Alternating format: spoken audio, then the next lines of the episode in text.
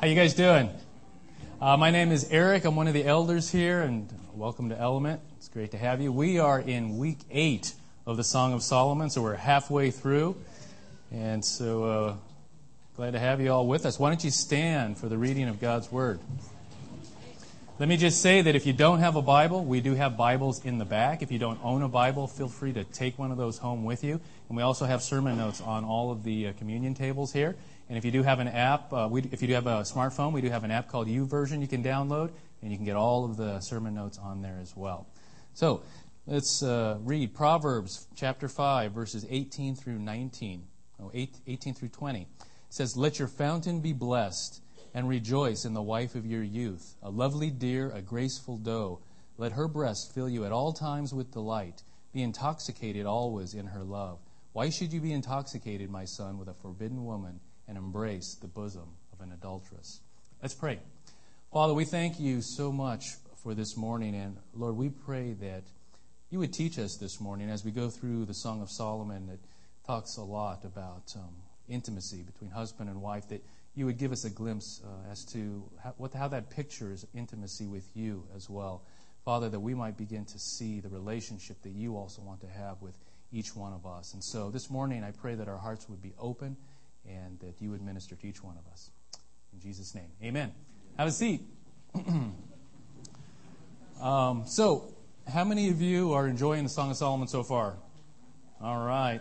Uh, I am too. You know, applying the scriptures to our lives is always rewarding and uh, edifying, but I have to say, applying what we're learning in the Song of Solomon has been especially rewarding, if you know what I mean. Um, just to recap, just to recap a little bit, uh, sex we talked about is not gross, and that's kind of the Victorian view. It's, it has a lot of religious remnants today.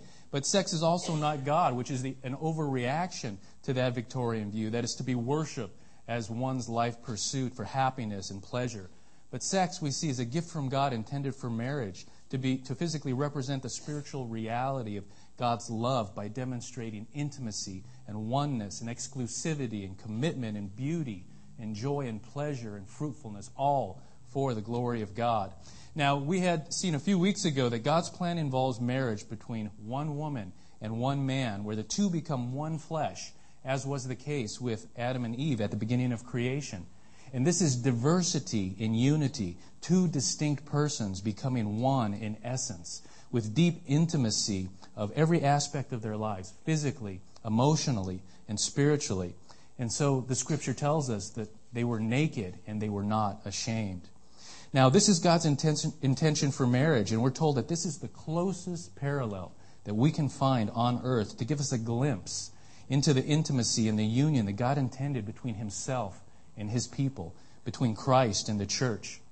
And as we've already seen here, Intimacy and community are a part of God's very nature, part of who He is as the triune God. He exists Himself in diverse, as diversity in unity. The Father, the Son, the Holy Spirit, three distinct persons, yet one God. Beautiful intimacy is what God wants with His people, with you and with me. And that's what He's intended for every husband and wife. And marriage can only reflect the glory of God with this type of union and with this type of intimacy between a husband and wife. Now, last week, James talked about chapter 3. He talked about the excitement of the wedding day. How many of you were here for that? Some of you. And he got to show us some pictures of James and Haley's uh, wedding, and I thought that was really cool. Well, this week we're talking about the wedding night. So I thought it'd be cool if I showed you some footage from our wedding night. Mikey, roll the reel in the back. Uh, oh, no. No, just kidding. Uh, you notice how I said roll the reel there? That's because it was 27 years ago. And, and, that's when, you know, a digital camera just meant to use your fingers to operate it. That's all it was. So, are you guys ready for this? We're talking about the wedding night here. Now, as a disclaimer, this section is graphic in the, in the best possible way I believe. So if you have kids, remember statistically that it's around age 10 that you should be starting to talk to your kids about sex if you plan on introducing the subject. Otherwise, you might just be too late.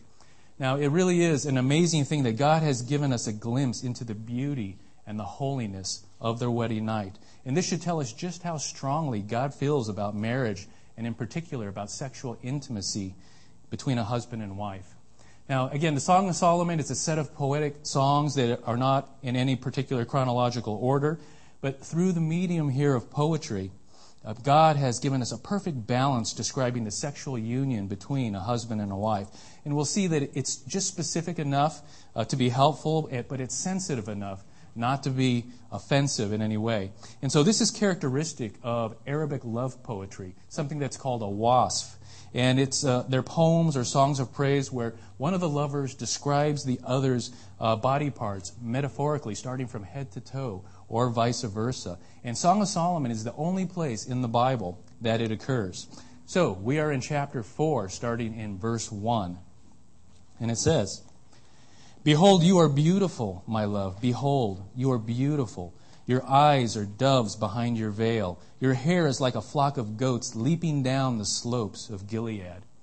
Now, Solomon and his bride, they're alone here in the bridal chamber at last, and he's just simply overwhelmed with her beauty. And twice he tells her, You are beautiful. You are beautiful. And he calls her my love or, or my darling, which speaks of her companionship as both intimate and sexual. And as he gazes at, at her loveliness, I think it's significant that he starts by looking her in the eyes. And even though he can't see her eyes very clearly, because the veil here refers to most likely her hair that's partially covering her eyes. And while this evokes a sense of uh, allure and mystery, it also shows that he sees a special loyalty and a special connection as he looks into her eyes. And that's represented here by the doves. And it basically means that he sees that loyalty that will last until death. And it also shows that he sees her as a person and not just as a body. Because to look at somebody in the eyes is to encounter a person. This is not just some impersonal sexual activity that has become commonplace in our culture today. He sees her unique, individual beauty, and that captivates him. And then he moves on to her hair. Now, ladies, you'd probably be okay if your husband said you had eyes like a dove, right? That's one thing. But what if he said you, your hair looked like a flock of goats? What would you think about that? That doesn't sound so great, does it? Well, they didn't have Pantene shampoo or conditioner back then, you know, so uh, maybe her hair, her hair smelled bad or maybe it was tangled. I don't know. That's all a possibility, but no, I seriously doubt it. Solomon, what he's telling her here is that her hair reminds him of the black goats whose long and silky hair glistened in the sun as they gracefully flowed and jostled their way down the slopes of Mount Gilead. He's saying that her hair is a picture of tranquil beauty, natural beauty, and he enjoys looking at it. In verse 2, he says, Your teeth are like flock of shorn ewes that have come up from the washing, all of which bear twins, and not one among them has lost its young. He tells her how happy he is that she has all of her teeth. And so we know she's not British or she's not from the backwoods of Kentucky or anything like that. He basically he praises her dental hygiene. Now this is a really big deal because you know there were no root canals or no crowns back then, and she could have been in a, a Crest commercial. Her teeth are white and they're sparkling and they're perfectly matched and they're symmetrical. And he's basically saying that her smile is radiant and that it, it lights up her face. Here in verse 3, he says, Your lips are like a scarlet thread, and your mouth is lovely. Your cheeks are like halves of a pomegranate behind your veil. Now, apart from the eyes, the expression of one's mouth is an important indicator of one's inner feelings. Now, it can express horror or happy, and happiness or uh, arrogance and contempt, or in this case, it can express amazement and amorousness. Now, we don't know if she was wearing cosmetics or if her lips were just naturally scarlet in color, but the meaning here is very clear. He's saying that her lips are delectable and that he wants to kiss her, and that her mouth is filled with delight and he wants to possess it. And then he says that he loves the rosy blush color of her cheeks, which are like the delicacy of a pomegranate when sliced open. Now, at, this point, if you're picturing it in your mind, you know, it's unlikely that Solomon is sitting across the room and reciting this personal and descriptive poem to his bride. You know, most likely, you know, I mean, that would be kind of awkward. Most likely, he starts his lovemaking at this point, and he's, he's basically mentioning each part of her body, and as he does, he's caressing it and he's kissing it.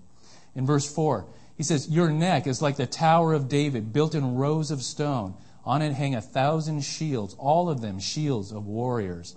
Now, again, this sounds strange to our Western ears, and maybe she just has a really long neck, and he likes really long necks.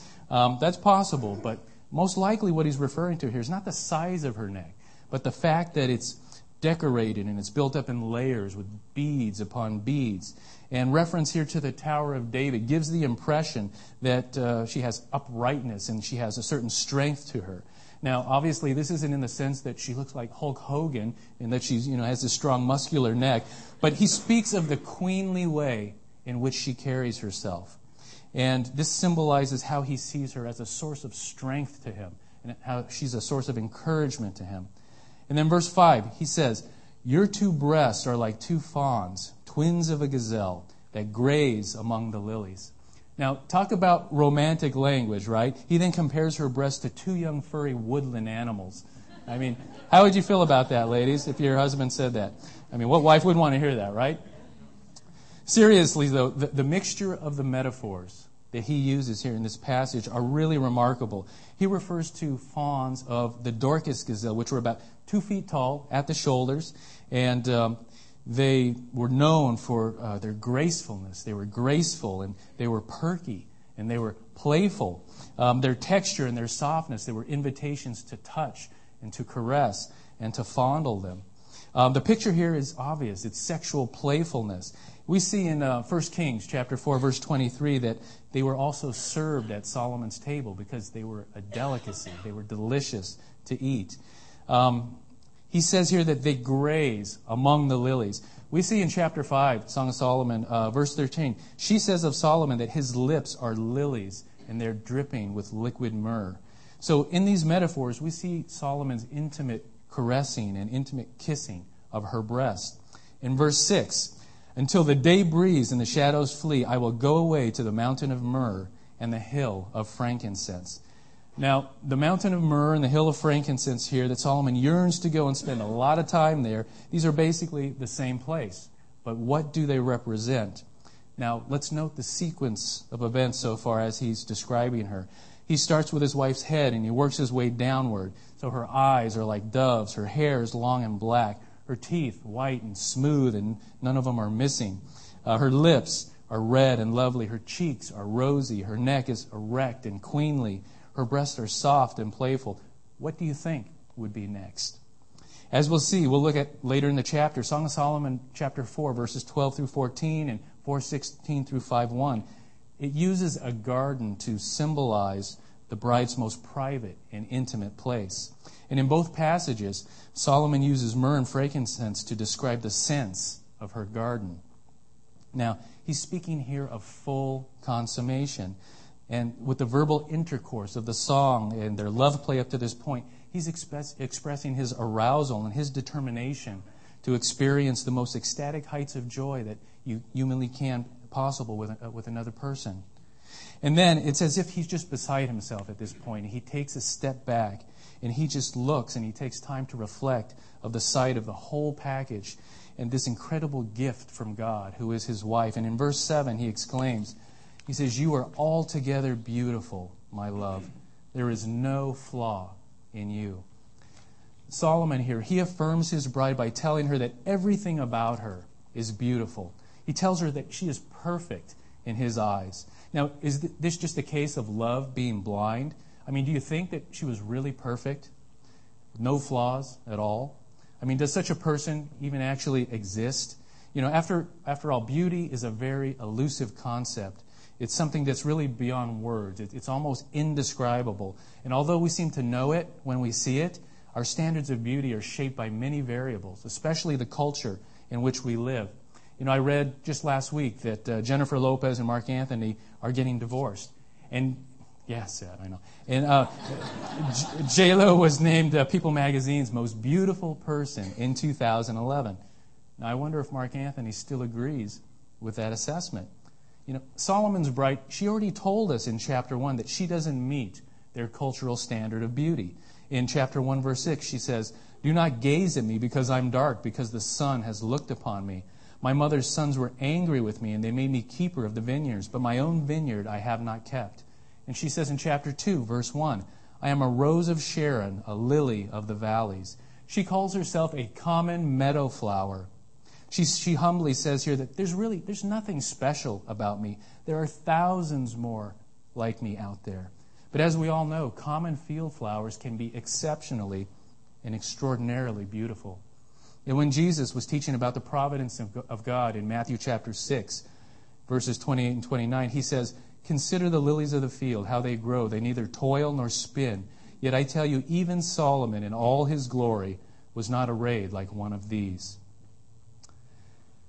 Solomon here, he's not evaluating his bride like he would be judging a beauty contest. The purpose of his song was not to compare her to other women or to anybody else, but to cherish her by excluding all other women. He's praising her worth to him and affirming his commitment to her.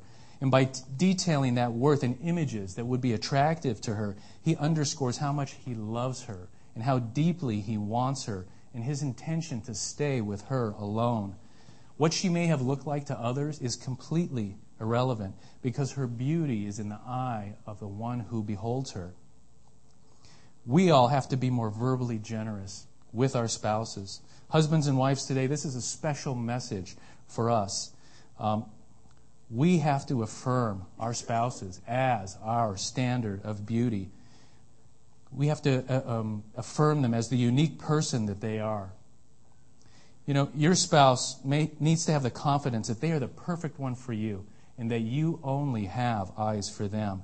And this is why sex outside of marriage and this is why pornography are so damaging to marriages, both existing and future. Because your spouse can only be your standard of beauty if you cherish them alone and if you refuse to compare them to anybody else. Let's look at verse 8. He says, Come with me from Lebanon, my bride. Come with me from Lebanon. Depart from the peak of Amana, from the peak of Senir and Hermon, from the dens of lions, from the mountains of leopards. Now, see, things seem to be progressing rather nicely up to this point. Their lovemaking is accelerating, and it seems like all of a sudden Solomon just kind of switches gears here. Now, some, some commentators believe that uh, this is also sexual imagery, and that Solomon is using uh, this imagery to describe different heights of passion that he's inviting her to experience with him. But another possibility exists here that seems to make a little more sense, and that is that Solomon senses that his wife is just a little distracted at this point. She's just had her entire life changed within a few days. And so when he invites her to come with him from Lebanon, he's basically saying that he understands that she misses the country and the home that she left. And that the contrast between where she grew up and the royal events that have just been experienced is really great. And so Solomon's he's promising his bride that they will return to the country uh, for the honeymoon, basically, and that he's going to take her back there. And so he's sensing her psychological and her emotional state, and he's promising his bride that he's going to take her back there. He's trying to set her mind at ease. And so he's basically inviting her to come with him into his loving embrace and to set those distractions aside. And we see in verse 9, You have captivated my heart, my sister, my bride.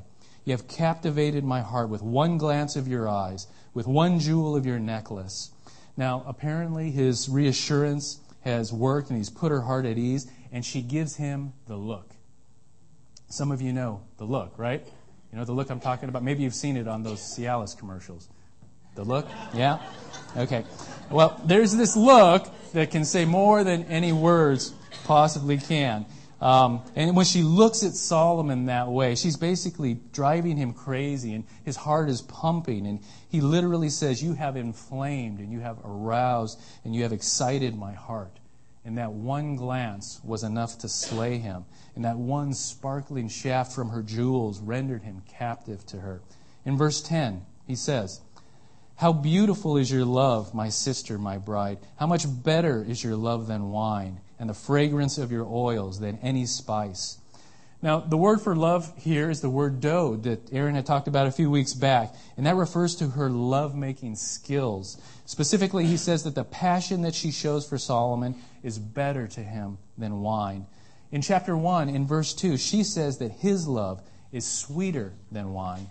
And again, here he's affirming her and he's letting her know that her caresses and the way that she touches him intoxicate him more than any wine. And so does the natural fragrance of the oils that he's referring to here, which are contrasted with man made spices or perfumes. Things are definitely heating up here. And in verse 11, he says, Your lips drip nectar, my bride. Honey and milk are under your tongue. The fragrance of your garments is like the fragrance of Lebanon. Solomon compliments her here on the sweetness of her kisses. And these are clearly deep and wet. And, you know, some think that a certain type of kissing originated in France. But Solomon discovered that abundant pleasure, and symbolized here by the milk and honey, under, were under her tongue long before the French actually named that kiss. Um, whatever the scented lingerie that she was wearing, it added to her allure, and it took his breath away. And obviously, it had to be flimsy and it had to be transparent because he was able to see and he was able to describe every part of her body. So we're in verse 12, starting in verse 12 through uh, 15. He says, a, locked, a garden locked is my sister, my bride, a spring locked, a fountain sealed. Your shoots are an orchard of pomegranates with all choicest fruits henna with nard, nard and saffron, calamus and cinnamon, with all trees of frankincense, myrrh and aloes, with all choice spices, a garden fountain, a well of living water, and flowing streams from Lebanon. So, as their anticipation grows here, Solomon poetically describes the most intimate part of his wife's body as a locked garden, as a fountain sealed. And the metaphors refer here to her sexual exclusivity She's not available to anyone other than him. He praises the fact here that she's a virgin. Um, he's proud that she's been untouched by others and that her greatest gift to give has been reserved for him alone. And he describes her garden paradise in the most extravagant terms possible. Now, I can tell you, knowing a little bit about horticulture, that nobody would ever attempt to cultivate all of these exotic plants in one place. It's basically impossible. It's a fantasy garden that's reserved for Solomon alone as his own private, exotic wonderland. Now, up to this point, she's taken in all of her husband's praise, and her desire has risen with his every word and with his every touch to match his. But up to now, every recorded word has come from Solomon. But she's finally reached the point where she just can't contain it any longer, and she speaks out an urgent invitation here in verse 16. She says, Awake, O north wind, and come, O south wind. Blow upon my garden, let its spices flow. Let my beloved come to his garden and eat its choicest fruits. The word awake here, it's the same word that she had used in chapter 2, verse 7, speaking to the daughters of Jerusalem, saying, Do not awaken love until it pleases. She had warned that that was not the right time. But now the time is ripe. This is the time. And what has been held back for so long now can, with great abandon, be fully expressed. There's no coercion here. She just freely uh, gives herself gives herself to her husband. And this isn't passive or it's not restrained in any way. She eagerly invites her husband to come into her garden, which is now their mutual garden, and enjoy its exquisite fruits. And that's, that's exactly what he does. And we'll see that more in chapter 5. Now, I know some of you are probably going to read ahead, but we're going to stop here, okay? Is anybody surprised by the frank and, and erotic language that we see here in the Bible? Is that surprising? I mean, so many of us come from an environment where speaking about God and sex in the same sentence was inappropriate. I mean, spirituality and sexuality, they're so often kept separate that we find it hard to believe that a holy God would bless something as earthy as sex. You know, I read a story of a woman who had a picture of Jesus hanging by her bed, and before her and her husband made love, they would take the picture and they would turn it to face the wall because they didn't want Jesus to see, you know, what they were doing. I mean, really, come on. It should be obvious after reading these biblical texts that God loves sex. I mean, I know that's a shocking way to put it, but it's absolutely true. Sex within marriage is a paradigm of his intimacy with his people and the pleasure of arousal and climax are the picture of what God desires for his people, not only in marriage, but also in worship and of praise to him. Now, in this chapter, God has shown us the essence of erotic love as He has intended it. And the focus here is on one particular woman and one particular man, the beloved herself or himself. Now, in his book, The Four Loves, C.S. Lewis, he, he writes about the nature of erotic love. He, he writes about the nature of eros, uh, which is the Greek word for erotic or romantic love. And he says this He says, Now, eros makes a man really want not a woman, but one particular woman. In some mysterious but quite indisputable fashion, the lover desires the beloved herself, not the pleasure she can give. No lover in the world ever sought the embraces of a woman he loved as a result of a calculation, however unconscious, that they would be more pleasurable than those of any other woman. This is exactly the message of the Song of Songs. And this is a whole lot different than the view of the uh, modern world at large that we see. It, that's basically reduced it to basic animal responses, where almost any man or any woman will do. They don't even have to be particularly attractive. I mean, all they have to have is the right plumbing. Actually, you know, in this type of exchange, personhood actually has to be repressed or it has to be ignored for it to take place. And this is the reality of abuse and pornography, of the harem and of the brothel, of one night stands and friends with benefits, and even some marriages today. True erotic love is actually in short supply today. And in the midst of our sexualized and our depersonalized world, God calls us here in Song of Solomon, chapter 4, to affirmation and to respect and to intimacy. Whether it's in our ordinary relationships or specifically in our marriages, we cannot engage in enough affirmation of the unique worth and beauty of those that we love. We cannot. We must learn to be verbally generous. This is an area that I know I personally have to grow in. This is a major way in which healing comes to our lives as we seek to recover from the influence of a world that degrades us. In their book called Intimate Allies, Dan Allender and Tremper Longman III, which I highly, highly recommend, they say that God also calls husbands and wives to use our words to push back the chaos and to shape our lives into order and beauty. He calls us to use our words to bring life to those who hear them. Some of us have been affected by this world uh, to the point where we feel deeply embarrassed about affirming our spouses in such direct ways. We're reluctant to even do so. Some of us have suffered such emotional damage that we've learned to keep everything tightly bottled up inside where we falsely believe that it can do no damage. Many men today can barely say, I love you, and they find it risky to express love and admiration to their spouse.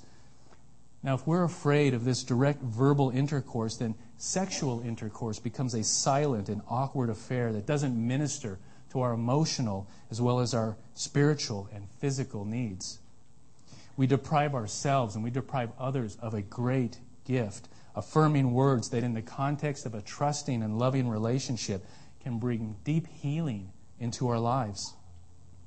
This song, it exhorts us to express intimacy through thought, through imagination, and through word as well as action. And it's in the healing that these things bring that the power of activities like pornography and other sexual lust are actually diminished. Now, the lovers here in the song, they clearly have strong feelings for one another, and they're not afraid to express them. I mean, after all, it is their wedding night, right? You would expect them to feel that way. But the honeymoon has to end sometime, right? At least that's what we say. You know, maybe for some of you, the honeymoon has ended and it's over, and you say, I just don't feel that way anymore. We're, we're just not in love anymore. And I can honestly tell you that I love my wife Terry more today, and I am more in love with her today than I was 27 years ago. And I find her more attractive today than I did back then. And you've heard Aaron say the same thing about Marianne over the last several weeks. Are we just two of the lucky couples that have found true love? I don't think so, because it hasn't always been that way. You know, the last 27 years, sure, there have been uh, great feelings of joy and pleasure and, and all of that, but there have been feelings of anger and disappointment and even doubt at times.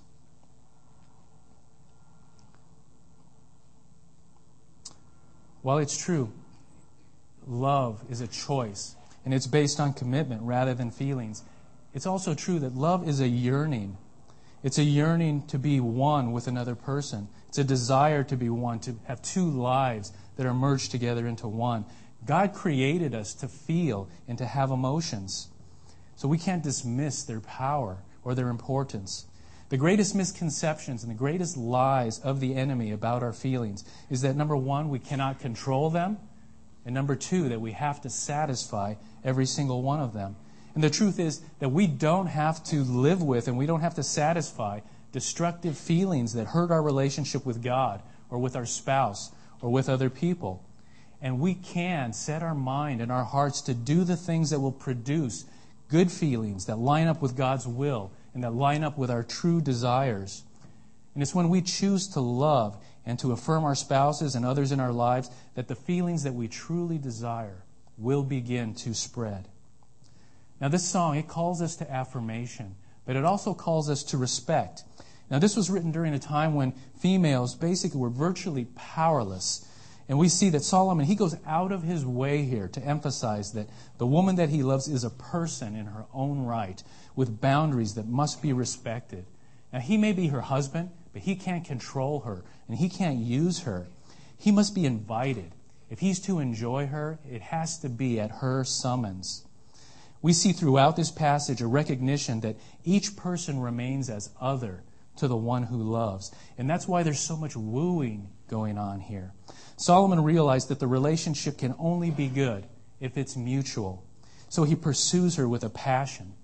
Now, this is especially important for married couples today, too, because it's all too common for married couples to settle down, if you will, into marriage and to begin to take the other person for granted. Legal contracts are signed, the daily routines develop, maybe children arrive, and all of the wooing, all of the romance stops.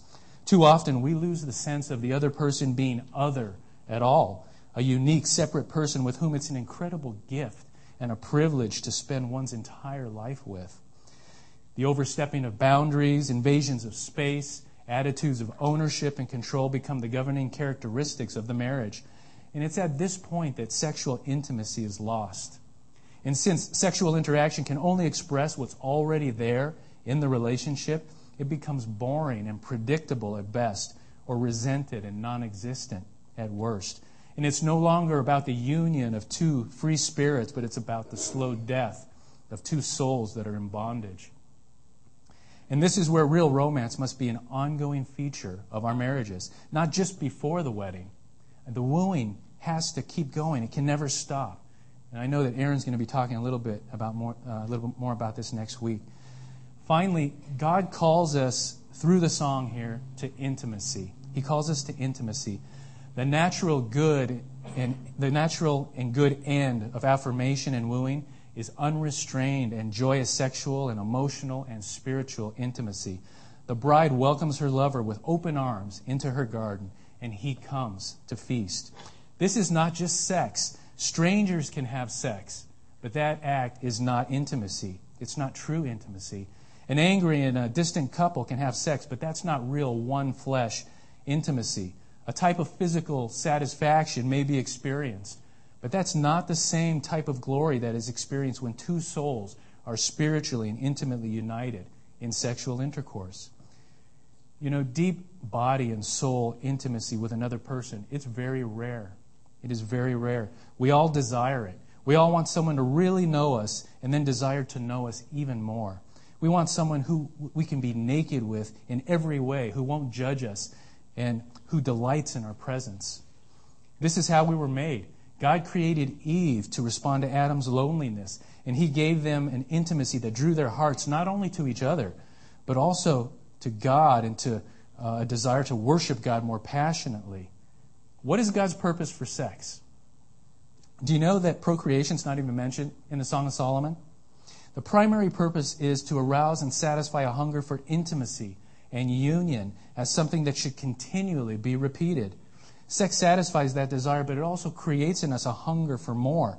Not only for more sex, but a hunger to uh, worship God more and a hunger for God. It's that hunger for that ultimate union and that ultimate reconciliation with God Himself.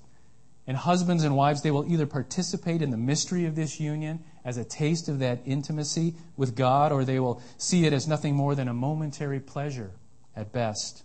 So we shouldn't be surprised then that Satan works so hard and that he's been very effective to destroy and to distort the wonder of God's design for married sexuality through abuse and through immorality, through disgust and, and boredom and anger and fear. God's plan is for us to pursue Him and to know Him in and through sexual intimacy that we have with our spouses. Now, if you're here today, if you don't know Jesus, you can't know the intimacy and the union that God created you to have with Him. And if you're not seeking God's wisdom and strength to love those around you, especially your spouse, then you'll miss it. You'll never attain that intimacy that God intended for your relationship. And if you're a believer here and you're not following what you know is God's will, don't be surprised if things go bad in your relationships and in your marriage. You know the story, or if you know the story, uh, it, things didn't end well for Solomon. These, this couple should have lived happily ever after. But this isn't a Hollywood movie, and the Bible doesn't gloss over the reality of our sinfulness. And what happened to this couple that was so much in love? What happened to them? The same thing that could happen to us when we sin against God and we don't follow his ways. Solomon, towards the end of his life, he disobeyed God by taking hundreds of foreign wives, and they turned his heart away from God.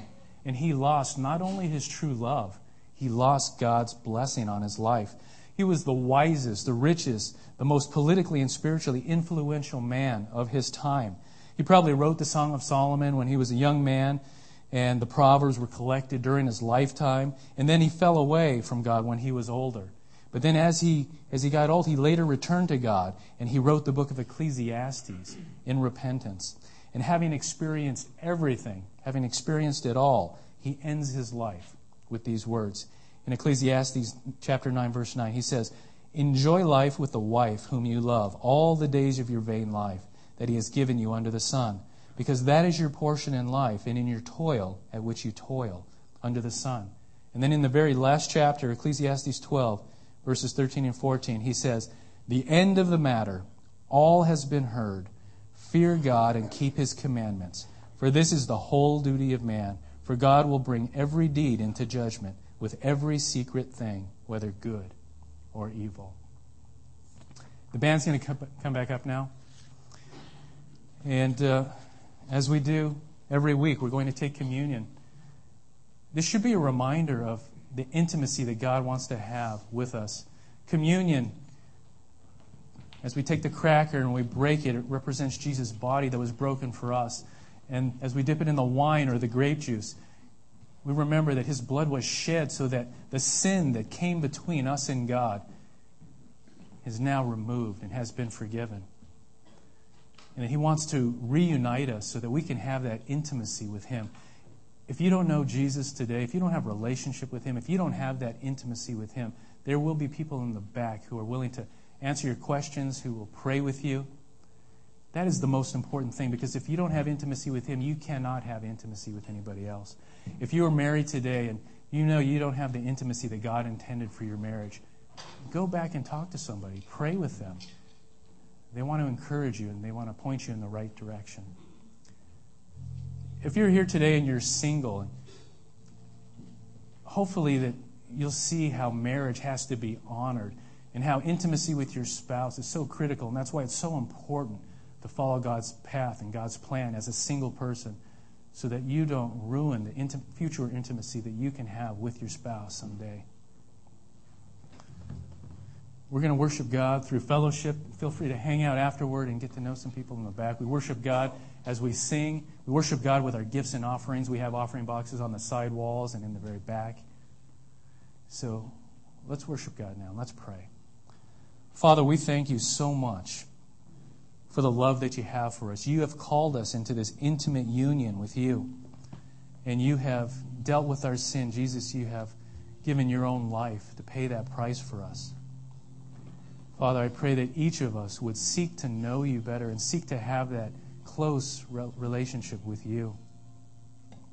Father, if there, there are those here that are struggling, Father, I pray that you would give them hope. I pray that you would give them hope in their singleness. I pray that you would give them hope in their marriages. I pray that you would give them hope spiritually, Lord. We thank you for your grace, for your love. In Jesus' name we pray. Amen.